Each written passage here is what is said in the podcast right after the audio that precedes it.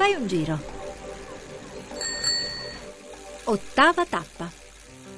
Qui Venezia, Piazza San Marco, concentrazione aggraziata e brillante di epoche successive. Il campanile, questo favoloso campanile, il palazzo ducale sui suoi pilastri, tutte le tecniche, tutti i materiali, ma ciascuno dei costruttori che si sono succeduti ebbe fede nella propria avventura. Le parole sono quelle di un celebre architetto, Le Corbusier, e l'area è quella di San Marco. Buon pomeriggio alle ascoltatrici e agli ascoltatori e a raccontarci l'avventura di un luogo che si trova proprio lì, in quest'area, nell'area di San Marco, c'è Lucia Borromei. Buongiorno, buongiorno. Di quale luogo si tratta? È, è un gioiello meraviglioso che ha ricevuto il FAI che è il negozio Olivetti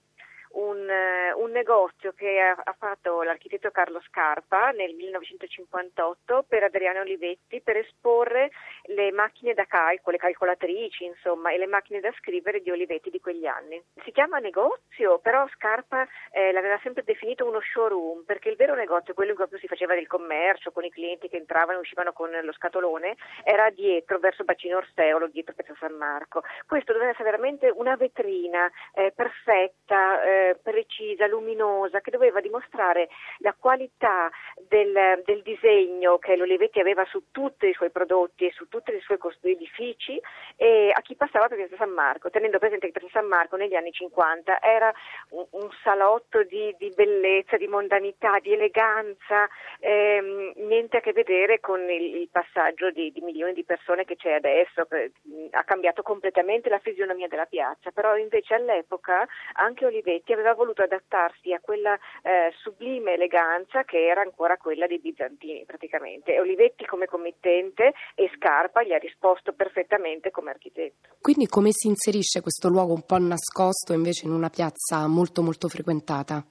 Eh, meravigliosamente perché Scarpa, che era veneziano e che aveva le radici proprio nel, nella laguna di Venezia, eh, ha creato delle trasparenze per cui c'è un dialogo tra l'interno del negozio eh, che è sotto le procuratie vecchie, i due lati lunghi della piazza si chiamano procuratie perché erano gli uffici dei procuratori della Repubblica dal 400 per tutti fino alla caduta della Repubblica, insomma fino alla, alla, al 1796. E, e nelle procuratie vecchie al piano terra c'erano tutte le botteghe e um, Olivetti in, um, in una, aveva preso una di queste botteghe che però era buia, piccola, era un magazzino, praticamente un fondo e Arpa si collega alla piazza meravigliosamente perché la apre, crea le vetrine che prima non c'erano, aggiunge dei, delle trasparenze, all'interno crea uno spazio che sembra molto più ampio di quello che si presentava invece all'inizio che era proprio un, un bugigattolo perché dalle foto proprio era buio, piccolino, angusto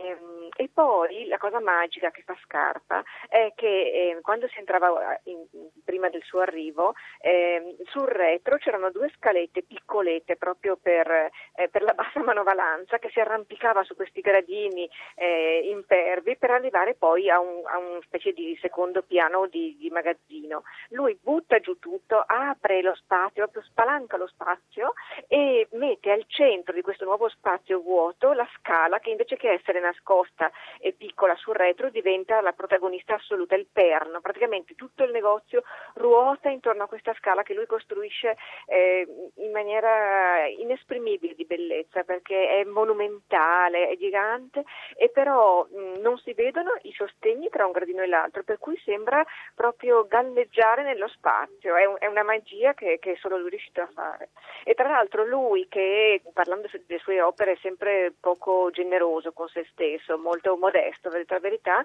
il massimo che esprime riguardo alla, alla scala dice ehm, eh, dove, trattandosi di un, di un, palazzo per un principe, eh, trattandosi di un'opera per un principe che era Adriano Olivetti, abbiamo fatto un, un palazzo da principe, questo piccolo, in realtà questo, questo che è un piccolo negozio.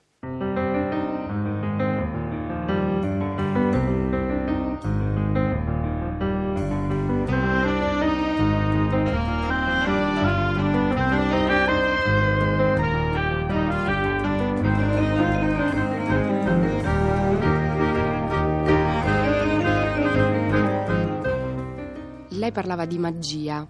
ma c'è un'altra magia all'interno del negozio Olivetti che è la luce, c'è una luce particolare. Sì, sì, è, è, proprio la luce di Venezia, la luce della piazza, il, dei colori che, che variano, e appunto queste vetrine mettono in, in, in corrispondenza la, la, la, grandezza, la larghezza, gli spazi della piazza con l'interno del negozio e poi eh, Scarpa fa dei lavori di, di veramente di, di, di, super fino perché eh, per esempio il pavimento che è a mosaico eh, sembra essere con delle tessere colorate su un fondo grigio, in realtà eh, durante i lavori è emerso che questo fondo non era per niente grigio, era fatto con tanti pulviscoli che erano rosa, gialli, eh, azzurri, che nell'insieme danno un grigio, ma che in realtà è un grigio coloratissimo, lo si percepisce senza capire bene come mai, ma nel, la, la, luce che dà è una luce eh, policroma. E poi l'altra cosa tipicamente veneziana, ehm, che lui si definisce proprio un, un bizantino, eh, è che le tessere non sono di marmo come in un normale mosaico di pavimento, ma sono di vetro, come lo stesso mosaico di vetro che c'è a pochi metri sulla Basilica di San Marco, per cui riprende una, una tradizione che era ancora dell'undicesimo secolo, del X secolo, e la riporta in un negozio che è modernissimo, perché insomma, nel 58 quel negozio era una, una bomba rivoluzionaria dentro la piazza che però si inserisce con grandissima armonia, con, con grandissimo rispetto di quello che è l'elemento presente dall'esterno, solo un occhio acuto capisce che è una cosa moderna, poi man mano che si, ci si aggira dentro si percepisce, eh, è veramente un capolavoro. In che senso il negozio Olivetti era un biglietto da visita per Olivetti e per uh, l'azienda? Sì, questa era la definizione infatti che, che, dava Scarpa di questo negozio o la richiesta che aveva fatto Adriano Olivetti quando ha dato a Scarpa l'incarico. Tra l'altro, eh, già che parliamo di Olivetti, del, del suo biglietto da visita, eh, lui ha avuto una lungimiranza, una vedutezza che pochi a quell'epoca, perché Scarpa aveva fatto alcune opere, aveva fatto il museo di Castelvecchio, aveva fatto alcuni eh, interventi, però non era l'architetto, l'archistar che è diventato successivamente, per cui lui puntato su un giovane emergente e ne ha, e ne ha capito le qualità tra, tra, i primi in Italia. E, ehm,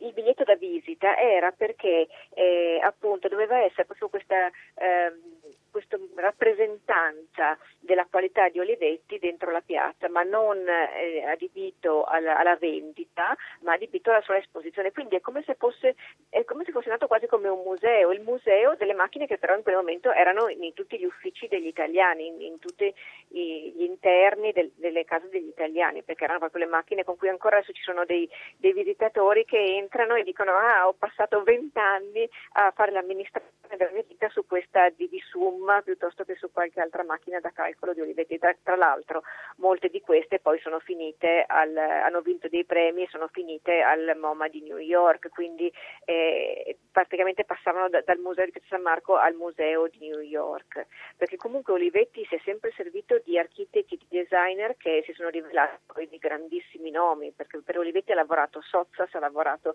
Nizzoli, hanno, hanno lavorato tutti i grandi, che, lanciati poi da lui o comunque scoperti da lui e i suoi edifici li hanno sempre fatti delle, dei, dei, grandi nomi, a cominciare dai BPR eh, fino appunto a Carlo Scarpa e fino a, a in, in, precedenza anche con i razionalisti. Quindi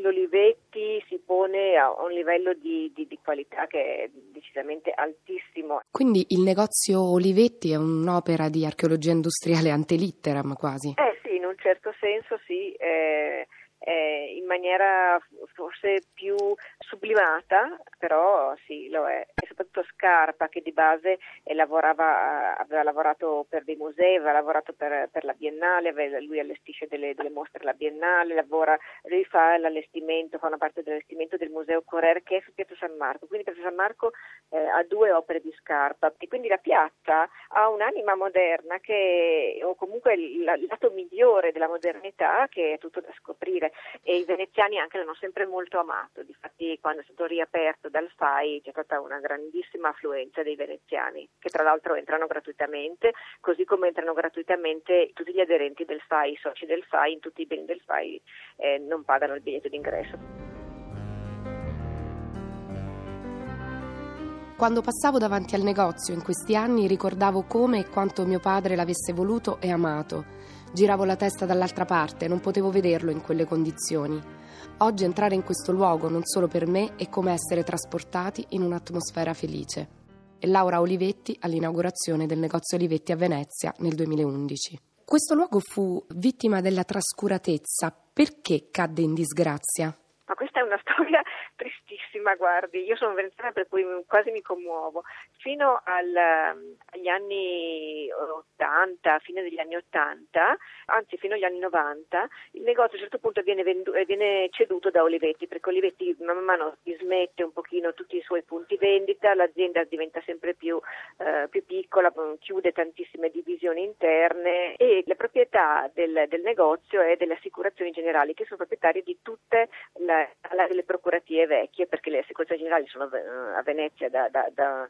da tantissimo tempo, sono parte della storia di Venezia e quando si sono trovati con il negozio sfitto l'hanno riaffittato a un, ehm, a un commerciante che doveva vendere opere in vetro, oggetti di veneziani eccetera, solo che invece si è trasformato in un negozio di paccottiglia di bassissimo livello e soprattutto aveva talmente riempito il negozio di questi eh, oggetti mo- modestissimi che non si vedeva più l'architettura dietro. In più in quegli anni avevano un pochino restaurato il negozio negozio avevano coperto la cromia originale che è un, un, grigio perla delicatissimo con un giallo, un giallone un po' anni 80, tipico di quell'epoca. Quindi il negozio all'improvviso era giallo e strapieno di, di, di, di cose inguardabili ed è stato così per molti anni. Per gli architetti è stato il crollo di, un monumento, è stato come veramente abbattere, come un di Pompei